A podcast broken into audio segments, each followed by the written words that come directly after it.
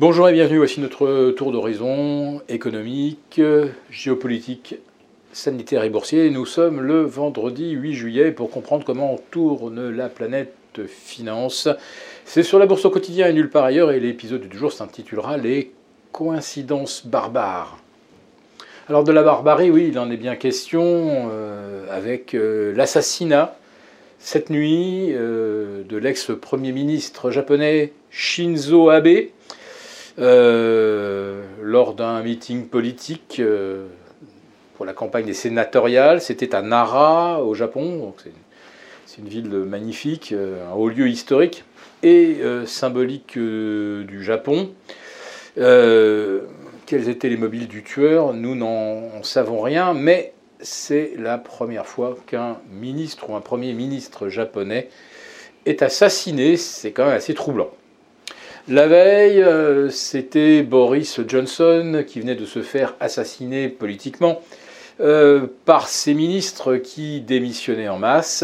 Et hier, Boris Johnson a prononcé son discours de resignation devant une foule non pas en délire, mais qui le huait copieusement. Euh, il n'est peut-être pas le seul dirigeant sur Terre à euh, jouir d'une cote de popularité extrêmement euh, dégradée, mais lui au moins il ne s'est pas accroché au pouvoir, ou en tout cas au Royaume-Uni. Lorsque l'on a multiplié les scandales, on a du mal effectivement à poursuivre sa mission, alors qu'en France, au contraire, on bénéficie d'une promotion. Euh, la, barbarie, également euh, avec l'Ukraine. On euh, ne peut pas ne pas évoquer le sujet. Vladimir Poutine a déclaré Fini de rire avec l'Ukraine, vous n'avez encore rien vu, les choses sérieuses vont commencer. Alors, je pense que sérieuse, les choses l'étaient déjà et il y a euh, eu beaucoup trop de morts. Est-ce que Vladimir Poutine est en train de nous annoncer qu'il va étendre ses offensives avec de nouveaux contingents et que ça fera plus de victimes? En tout cas, on n'a pas euh, fini d'entendre parler de barbarie de part et d'autre en Ukraine et c'est bien regrettable. Et bien maintenant, vous regardez les marchés et qu'est-ce que vous voyez? Quatre séances de hausse consécutives à Wall Street, une cinquième d'ailleurs, puisque les futurs semblent annoncer une cinquième hausse d'affilée, le carton plein.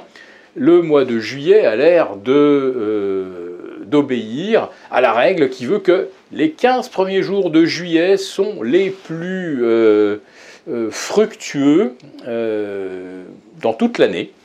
Et euh, pour l'instant, oui, avant les premiers trimestriels, euh, les opérateurs semblent avoir retrouvé un optimisme euh, dont on peine à trouver où ils le puisent. Alors, c'est vrai qu'il y a ce narratif qui est que, ah bah vous voyez, les matières premières ont commencé à corriger il y a déjà plus de deux mois, le pétrole vient de repasser sous les 100 dollars avant de remonter un petit peu au-dessus, mais peut-être que l'inflation va se calmer toute seule sans que la Fed ait besoin de monter les taux à 3,5 et sans que la BCE, elle, ait à lever seulement le petit doigt. Elle se laisse, comme on dit, euh, emporter comme un passager clandestin euh, euh, sur les bogies du wagon, vous voyez, le wagon de la Fed. Et on échappera donc ainsi à une hausse de taux en Europe, tout en voyant l'inflation revenir à 2,10% en 2024. Bon, euh, ça, ça s'appelle carrément de la pensée magique. Et le monde que je viens de vous décrire, il est tout sauf magique. Dans la vraie vie, aujourd'hui, euh, on paye, euh, ou on va payer en France le courant deux fois plus cher qu'il y a un an, trois à quatre fois plus cher en Allemagne, en tout cas pour l'industrie, c'est déjà le cas. Le prix du gaz, je n'en parle même pas. L'Allemagne euh, a dégagé son premier déficit commercial en 31 ans. Le patron de la Bundesbank ne veut plus financer les pays du Sud, ne veut plus financer leur sauvetage.